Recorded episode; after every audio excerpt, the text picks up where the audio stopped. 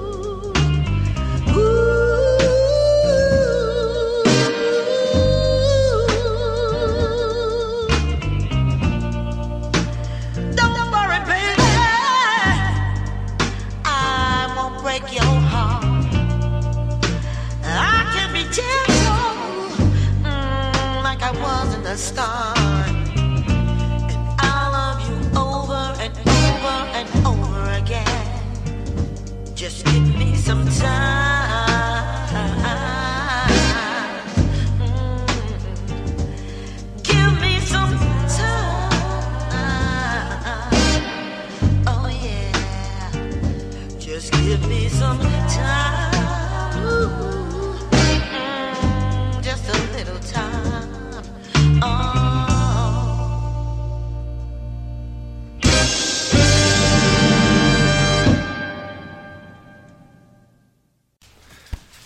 Louis and Al.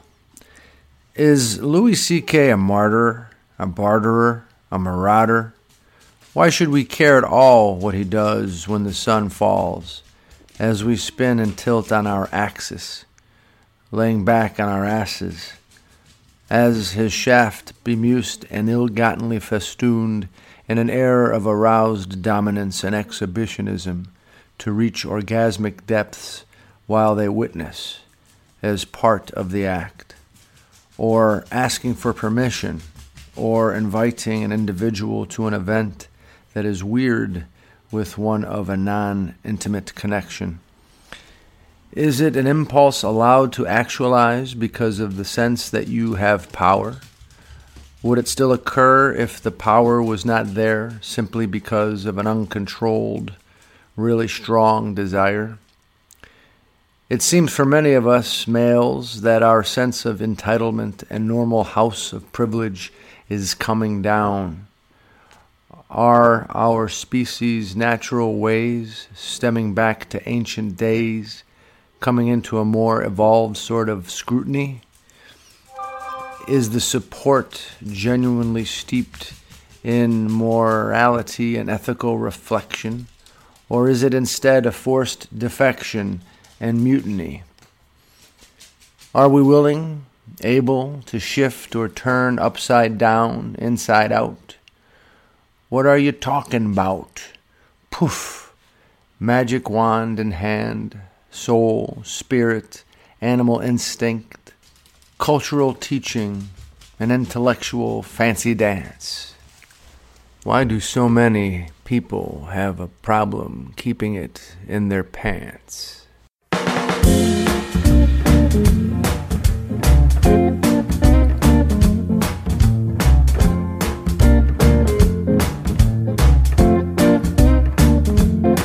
Well, I'm a crazy mixed up kid, and I love to dance like this. Well, I love to rock and roll, cause it satisfies my soul.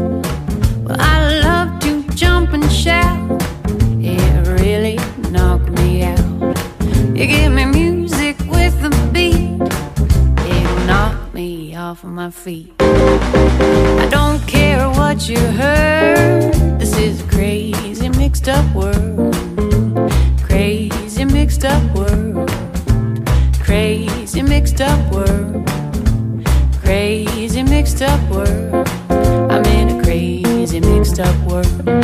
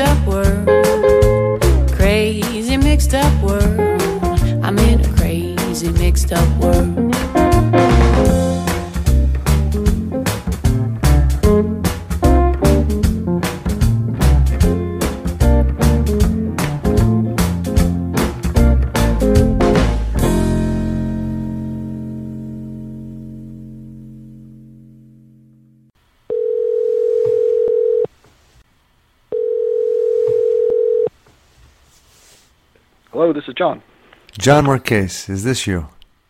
Yes, it is. All right, thank you so much. This is EW Conundrum from Troubadours and Raconteurs. And uh, before we get started, I'd like to give the folks listening a little background, if you don't mind. No, go ahead. John Marquez, and I hope I'm pronouncing your last name correctly.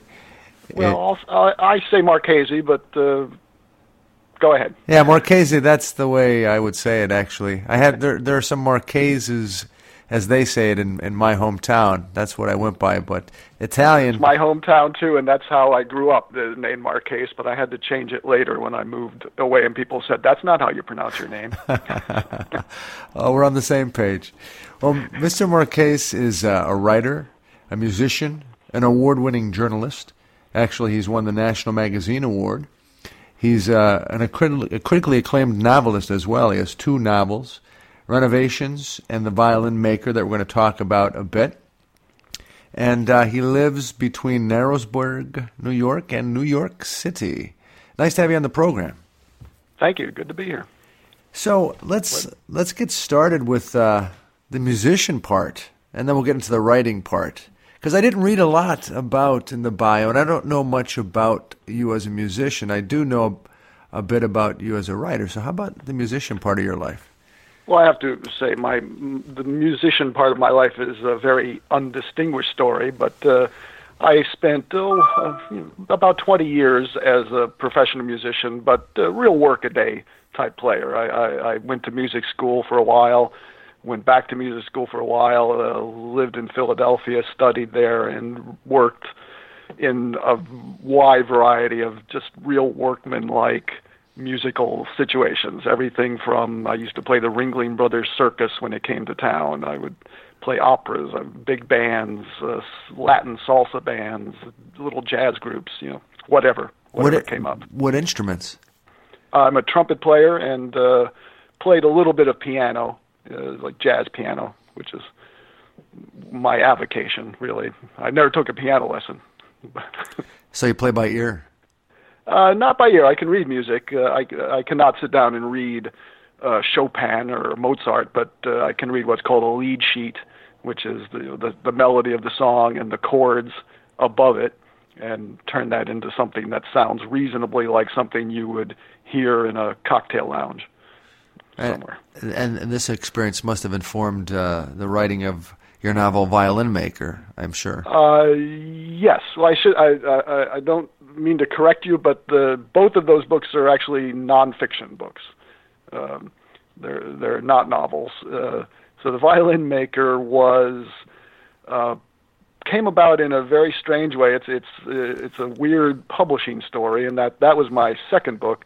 And an editor who uh, had read my first book, Renovations, which also was like a memoir, nonfiction memoir, um, called me and said, "Well, I wish I, I wish I could have done renovations, but I'd like you to do a book for me. I have a really nice cover illustration of a violin for a novel that I'm not going to be able to use, but I'd like to use the illustration. Would you want to write a book about a violin?"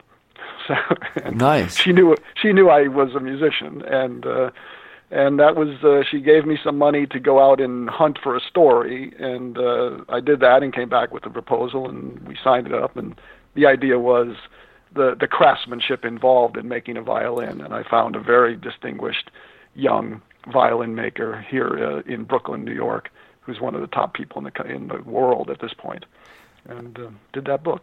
Well, I and I just want to say, just out of uh, I guess clarity and uh, the type of ignorance that I have, it's not I, it's not that I didn't know they uh, were nonfiction. I did know that. I just thought you could call a nonfiction book a novel. I thought there are nonfiction novels and there are fiction novels. That's my ignorance, not that I that they. Oh, okay.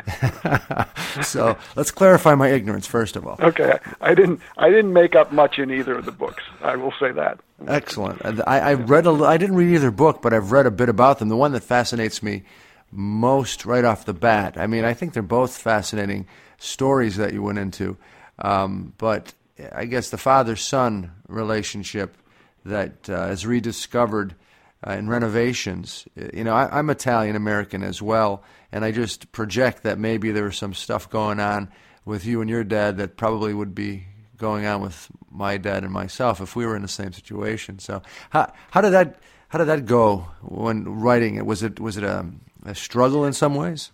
It was a tough process. Yes, it it. Uh, I came up with the idea. It was something I just always wanted to do, and uh, meaning uh, uh, the renovation we did was a, a house in the country up in Narrowsburg, New York, and uh, I just got the idea at some point. I had at that point I was just about getting to be 40 years old, and I realized my father and I had done nothing together for decades, and uh, and I thought this would be an interesting thing to do and i just i felt like i was missing something everybody in my family was was blue collar it was my father was a lather my the other side of the family was this long range of plumbers uh electricians telephone installers as i say in the book the the the one relative, my uh, mother's brother, who became a state policeman.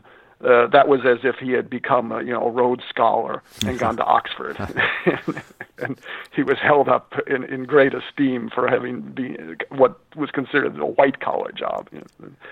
Um, and I just decided you know, that I'd like to learn how to do that stuff, and uh, I proposed the the idea to uh, my agent, who had previously basically nixed every book idea I had, and he said, "Yeah, we we could sell that book," and and we did.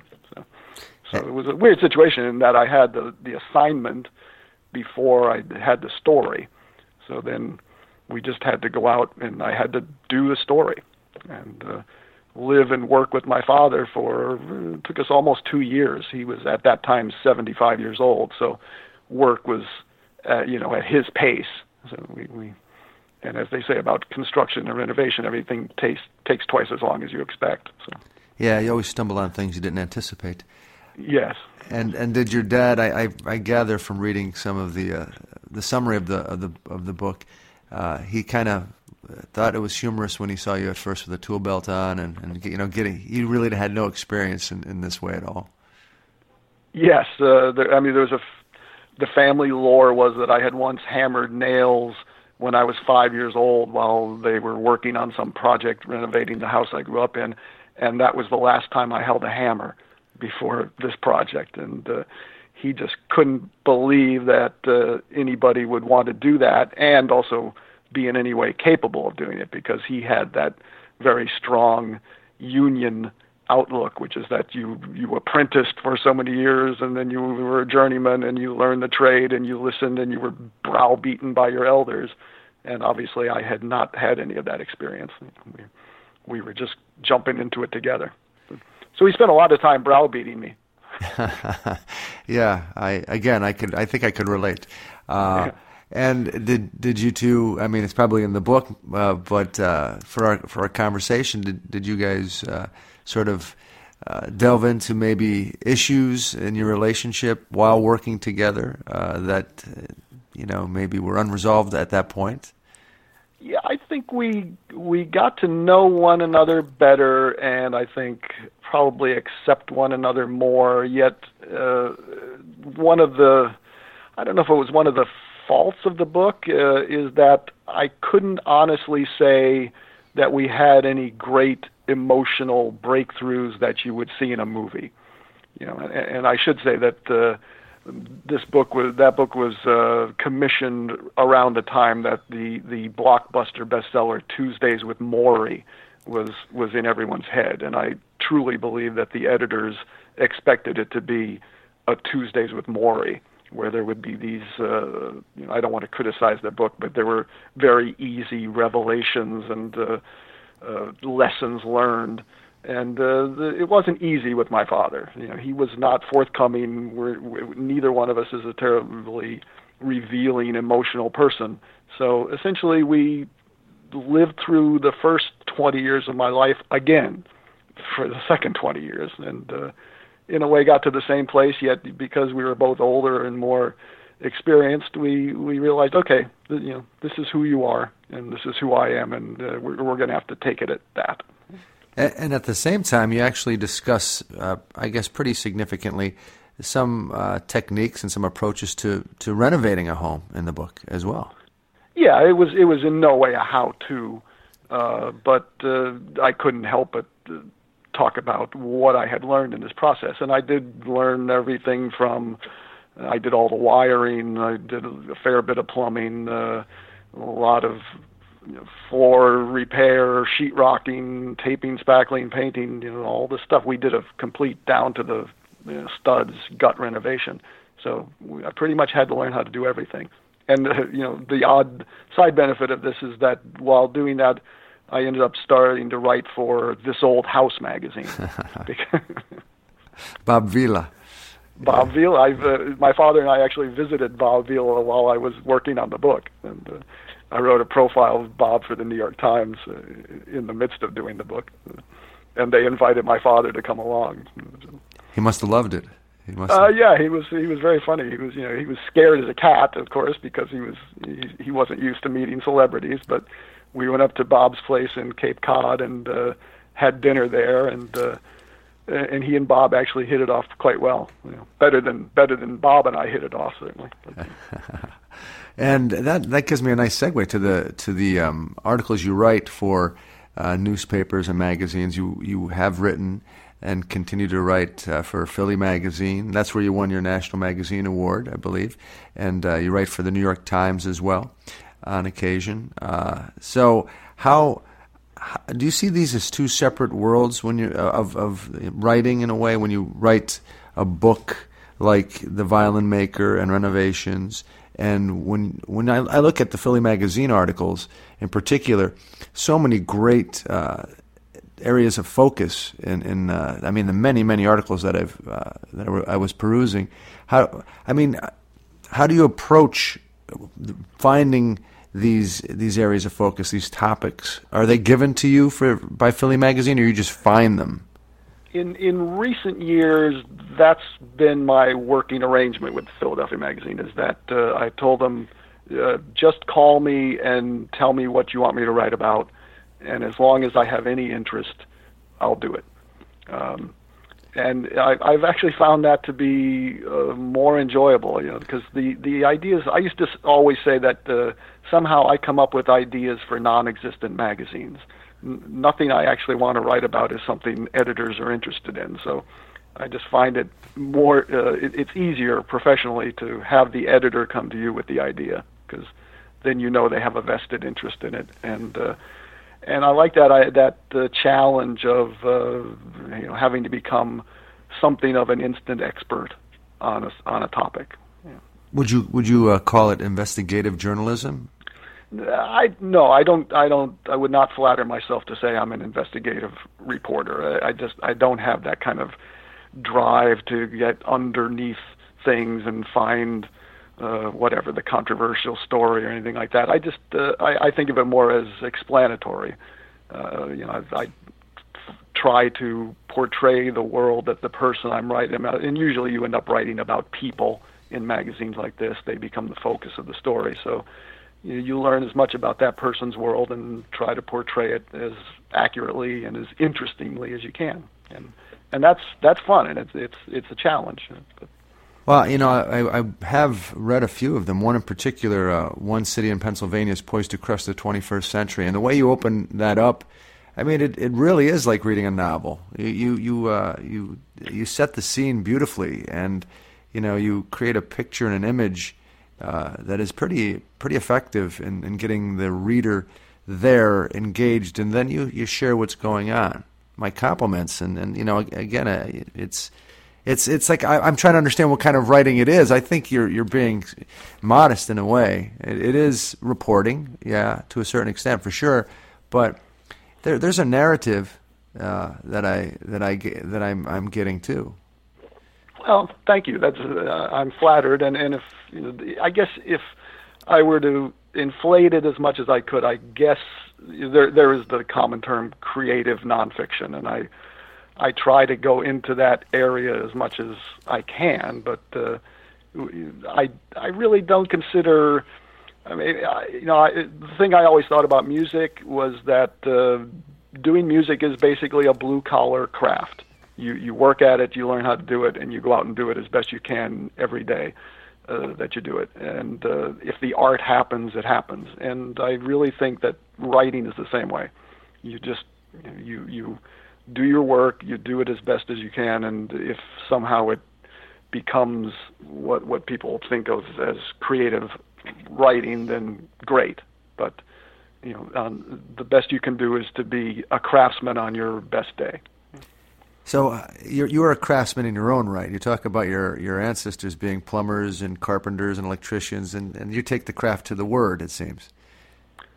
I try to. Yeah. and and how did you get there? How did you find this for yourself?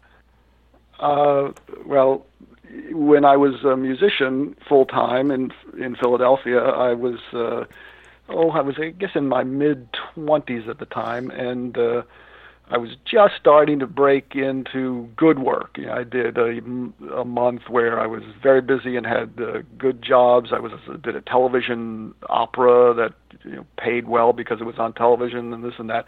And then the next month I had no work at all and no work for the month ahead. And and uh, I happened to have a degree in journalism and I took a job writing, and uh, that's how it worked out. You know, I just, uh, I just uh, you know, became a writer. So you had the degree and you needed to pay the bills, and you figured, hey, this might be a more of a steady gig than find a musical endeavors. Yes, yes. So yeah, I, I uh, as I like to say, uh, I'm probably the only person who ever got into writing for the money. and and as the old line in Casablanca, you know, I was misinformed. Uh, well, uh, it sounds like you're having fun at least, which is important. It's fun. You know, you caught me on a day where I'm I'm I blew a deadline. I'm working on a story uh, that's a quite complicated tale of uh, one of the largest investment companies in the country. I don't know how what made me accept the assignment, and uh, you know, I'm feeling like. Uh, I would rather you know be doing almost anything else. One of those days, yeah. I, I think Yeah. I can relate. Uh, and is this for a newspaper or a magazine? It's for a magazine.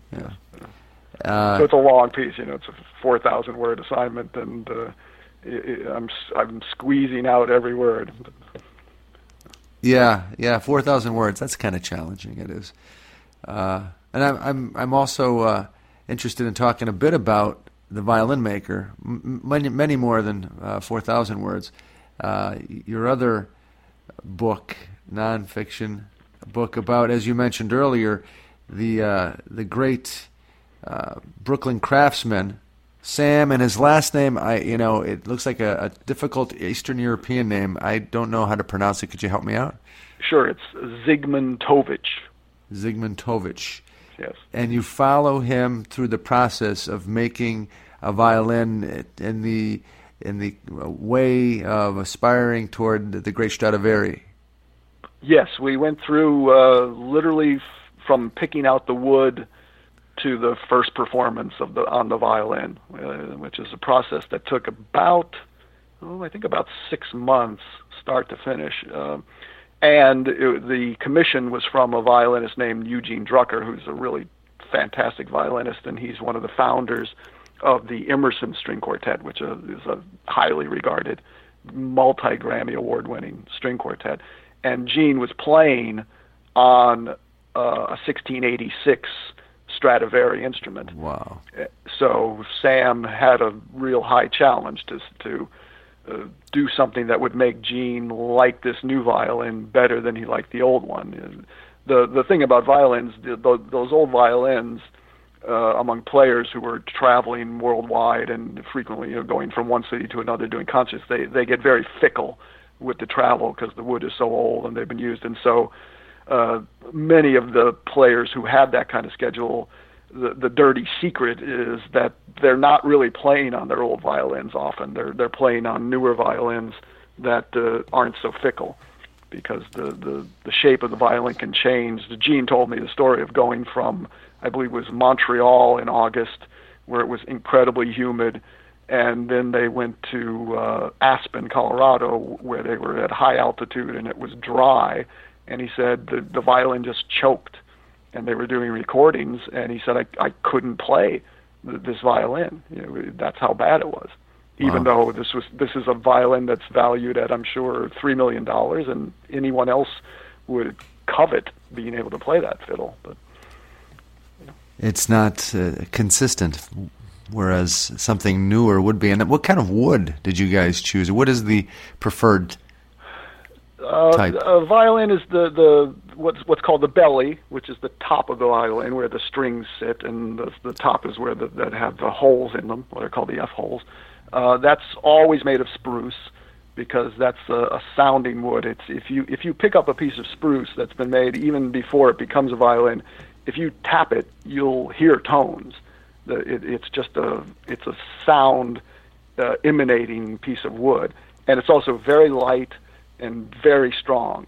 Uh, and uh, so that's used for that. And the and the back of the violin is almost always maple, and that's more of a an appearance thing because you can find maple that's got incredible flame patterns and things like that, and it, and it just looks good and strong. So those are the two two woods that are usually used in violins. You are listening to TNR with EWC on RFB, Radio Free Brooklyn. Thank you. Thank you for sharing that. And Eugene uh, Drucker, was he satisfied? Uh, no, he, he never he never really took to the violin, uh, and it ended up going back to Sam Zygmuntowicz has a basic you know your, you guarantee your money back or exchange uh, policy. So uh, Gene gave Sam that violin back, and Sam gave him another one that he had made, which was actually uh, the the one he made for Gene was based on one model of violin, and then the, the one he gave him was a little bit different model, and he took to that much much better. And uh, but then, ironically, the the one that Sam made that Gene rejected ended up in the hands of uh, Joshua Bell, who is one of the you know, foremost violin soloists in the world right now. So. So it, it didn't go unused. Oh, that's great. So Mr. Bell did appreciate the way it sounded. It did Yes. work for him. Yes, and Josh Bell has one of the most famous uh, Stradivari violins there are. So you know he he had a a good comparison point. And you you you uh, went with Sam back to Cremona, Italy, where uh, Stradivari was from, right? I, I gather. Yes, Uh, yes. And uh, why why did you do that? Any particular reason? Just symbolically? it just or seemed like yes, it, it seemed like uh, obviously when you're again going back to just the nuts and bolts of writing, you you just need scenes, and I thought that this was a great scene to go back to Cremona and see what was going on there, and and um, Mussolini was actually a, a fiddle buff, and uh, under his regime, they they started a school of violin making in Cremona, which exists still. So, considering you know, Cremona is a pretty small town, and I think maybe uh, 80 or 100,000 people. It's rural. It's known as a cheese making center. Um, but they have they produce many violin makers there, and uh, a lot of them stay. Like there's probably more violin makers in Cremona per capita than any other place in the world, and uh, it's it's it's kind of a fascinating little hothouse place because of that. and now we could say Mussolini made the trains run on time, and also built a nice uh, uh, violin scene in Cremona. That's Yes, you can you can give them credit for two things. Uh, and uh, that this this novel, The Violin Maker, or novel, excuse me, I correct myself again. I learned something from you today. I've learned a lot of things, but that one in particular, I think I've been misusing that word for years, and no one ever knew to tell me, or no one ever knew. Uh, so thanks for that. But it's received a lot of critical praise. The New York Times, Newsweek, USA Today, Publishers Weekly, and so on. Uh, how does that feel? Oh, it's great, but uh, you know the, it doesn't help you write the next one. But, Uh, Are you working on one? Eh, well, no, not at this point. I have uh, spent some time coming up with ideas, and uh, in you know in the time since I wrote The Violin Maker, the publishing world has changed quite a bit, and uh, It's been know, about eight I, I had- years, right? About eight years. yeah, so? about a year eight, yeah, coming up on ten even. And in that time, I have spent a good deal of time researching ideas, and I'll, you know, a couple times I bring them to my agent, and my agent just says, uh, uh, "Great idea, but I I can't sell it." Uh, you know, things are different now. People aren't willing to give money because the, the I mean the books I've done have demanded a f- fair amount of research and time, and uh, so unless I unfortunately don't have a trust fund, so I need to have something to allow me to spend that time and, and live while I research the book. So uh, you have to depend on the kindness of strangers who happen to be your publisher. Right, right, and and I guess that's where the the magazines or the Philadelphia magazine seems like a pretty steady gig. That comes in handy, and uh, the news, I guess the New York Times as well, uh, and a few other periodicals you write for. Um, the piece that you mentioned earlier, which I guess we'll keep a secret until it's published, uh, is that the way to go? Yeah, Yeah. no- it's there's no sense mentioning anything specific about it right now. Uh, well, you got you got me curious. So, uh, if folks want to uh, look and fi- find some of your work, how would they do that, Mr. Marchese? Well, unfortunately, I, I'm I'm not that uh, the the the idea of uh, you know branding yourself and doing that and promoting is is not something I do very well. So I don't have a website and uh, or anything like that. So you, you just kind of have to look around. Obviously, if you Google my name, there are a number of things come up. And and the the Philadelphia Magazine website, if you go there, phillymag.com, and just put my name into the search engine, it will probably churn out most of the articles I've written for them in the last uh, whatever eight or ten years. Uh, same with the New York Times. If you just did you know, John Marchese, it would it would put out probably everything I've done there, and that goes back to 1992, I think. Yeah, you have you have a pretty impressive body of work, and uh, I wish you continued success with uh, your your books and uh, the pieces you're doing for the various periodicals you've been working with. And the 4,000 p- word piece that you're working on now, good luck with that. Thank you. if you could help me with the ending, I would appreciate it. yeah, if you want to talk uh, off off uh, air about it, I doubt I can help you at all. But I'd be, you know, I, I'd be I'd be pleased if I w- if I were able to. Um, Okay. And the holidays are coming up. Any thoughts about the holidays? You have uh, anything uh, to share with the listeners? No, I'm I'm actually just uh, deciding whether to come out to Scranton for the holidays. Really?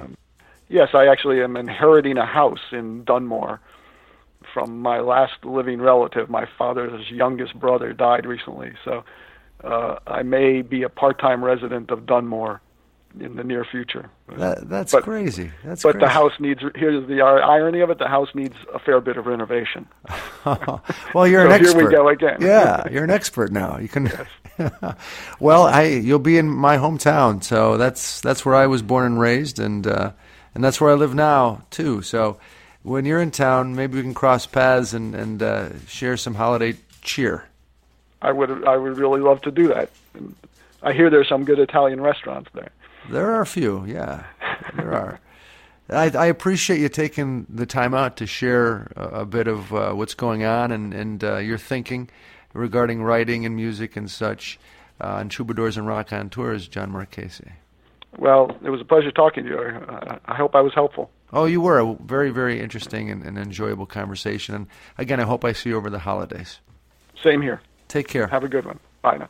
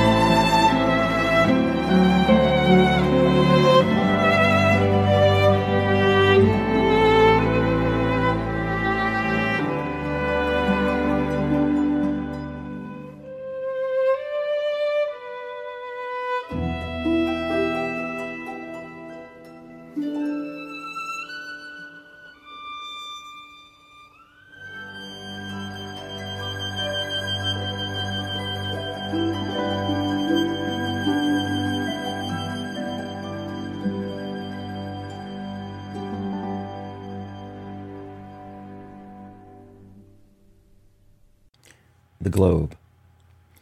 Everyone in my depressed former coal town shopped at the Globe. It was one of the two main downtown department stores, Macy's to the Oppenheim store's Gimbels.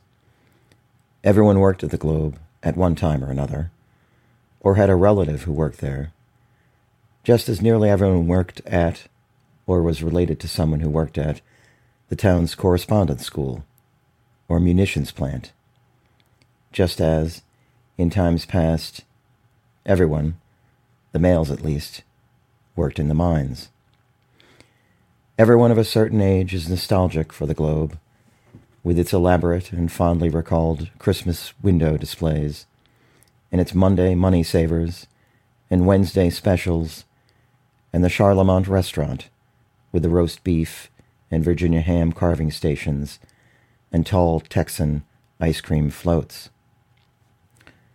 A mother could spend a day with her children, mine did, with successive children as time passed, browsing the departments, searching for deals, and dining in the restaurant, perhaps having some of that freshly carved roast beef and mashed potatoes, or a chicken salad sandwich with rice pudding for dessert. Then mother and child would head home to spend the late afternoon watching Dark Shadows or Match Game or Gilligan's Island. And a father might take some time to buy a new hat in the men's department and then go to the adjacent Hotel Jermyn lobby where he could have his dusty wingtips buffed at the shoeshine station or splurge on a trim and a shave at the barber shop. Then, Barbasol scented, he might go next door to the Manhattan Room with its Art Deco design and mural of the Manhattan skyline behind the bar. He might linger and have another highball and then reluctantly turn, return home to see what his wife bought at the Globe. Like everyone, I worked at the Globe, in the inventory department. We were a small, scrappy crew, headquartered in a dingy, dusty room on a top floor, far from the fancy displays downstairs. The mainstays were middle aged women Smart Helen, a witty, single woman who in another time might have become a journalist or a professor or run her own business, but instead cared for her widowed mother, never married, and worked at the store her entire life. Dumb Helen, who was lucky to have a job, complained constantly, was also single and amusing in her own way. Mary, another smart lady who sang in a Welsh choir and had a fella. Stanley, our kind and put upon boss, headed the department. He had to deal with demands and complaints from the owners, the department heads, the, his inventory ladies, and his wife, as well as the persistent pain of his hemorrhoids, which consumed as much of his mental energy as the inventory of the store. And there were the short timers, who blew in for a couple of months, miscounted the merchandise, and stumbled on to another temporary job. Like Kevin, for example, who proudly showed us his girlfriend's portfolio, in which, clad in a not too flattering two piece bathing suit, she stood holding gigantic model airplanes. As his contribution to the inventory team, he regularly graced us with a dead on impersonation of Curly from the Three Stooges. You, of course, remember the immortal scene in which Curly bites into a grenade, thinking it's a pineapple. Kevin nailed Curly's pineapple. I was a short timer, as was my friend Meehan. We counted everything. We counted furniture at the warehouse in a neighboring borough, up on a ladder, counting couches and end tables and ottomans and lamps. We counted clothes, trousers and shirts and ties, skirts and blouses and scarves. We counted lipsticks and perfumes, and wallets and belts. We counted watches and necklaces and rings. We counted shoes, brogues and pumps and sandals and slippers. We counted brassieres and slips and panties. Or rather, miscounted. Because when you're counting panties, either on the busy sales floor, distracted by customers and comely salesgirls, or in a stuffy stockroom, bored and yearning for lunch, you have a tendency to miscount. We counted the entire store, and then we started over. My friend Meehan was a master at avoiding work, much to the chagrin of dumb Helen and the amusement of smart Helen and Mary. He taught me that you could go anywhere if you carried a clipboard with confidence. So after a mid-morning snack of a roll fresh from the store's bakery, we cruised the globe. We, or rather he, chatted up salesgirls, department by department. He swapped jokes, usually topical and occasionally painful, with fellow employees also avoiding work. He cadged discounts or freebies from the poor albino who managed the record department. The man's vision was so bad that he would practically have to press the albums against his face to read the covers. We stopped by the pet shop, where a pretty bird-like girl sold noisy parakeets and bewildered turtles and doomed goldfish. Eventually, we returned to our crew in the miscounting of more merchandise, plotting our next, next chance to flee. The Globe closed years ago, famously locking out its employees when it did. Last year, the building, in the middle of its many transformations, briefly opened its cavernous first floor to a Christmas market. Our townsfolk flocked to the market, trying, vainly, to find that glorious store of their youth and their memories.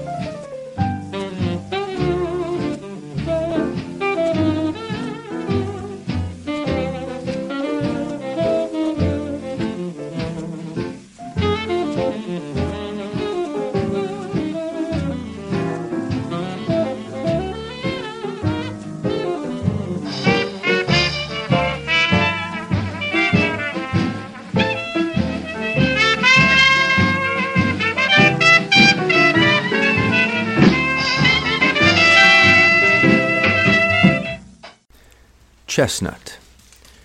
With the violin on my shoulder, feeling sort of older, and the bow echoes Coltrane-esque, soulful, as the stained cut of the old chestnut wood floor holds my creaking weight solidly, and the crisp November air coats the evergreens outside my window with a vibrant energy eternal.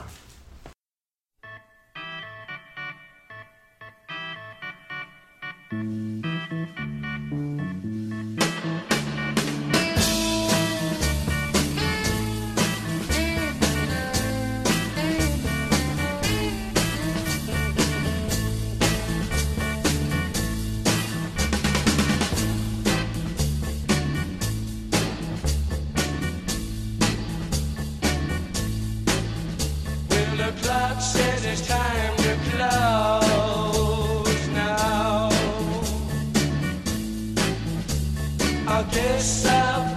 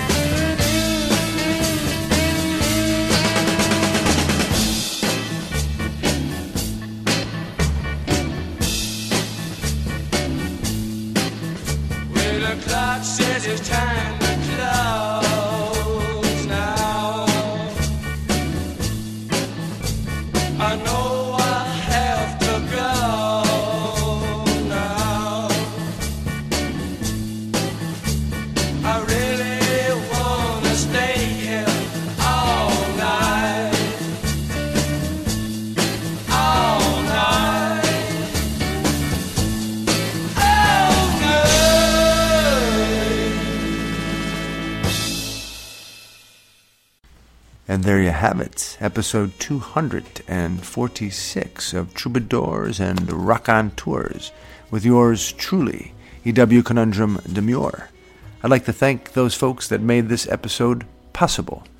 First and foremost, writer and artesian at heart, John Marchese. I also like to thank Uncle Cesare, aka Dr. Michael Pavis, our associate producer and resident essayist, for another beautiful essay.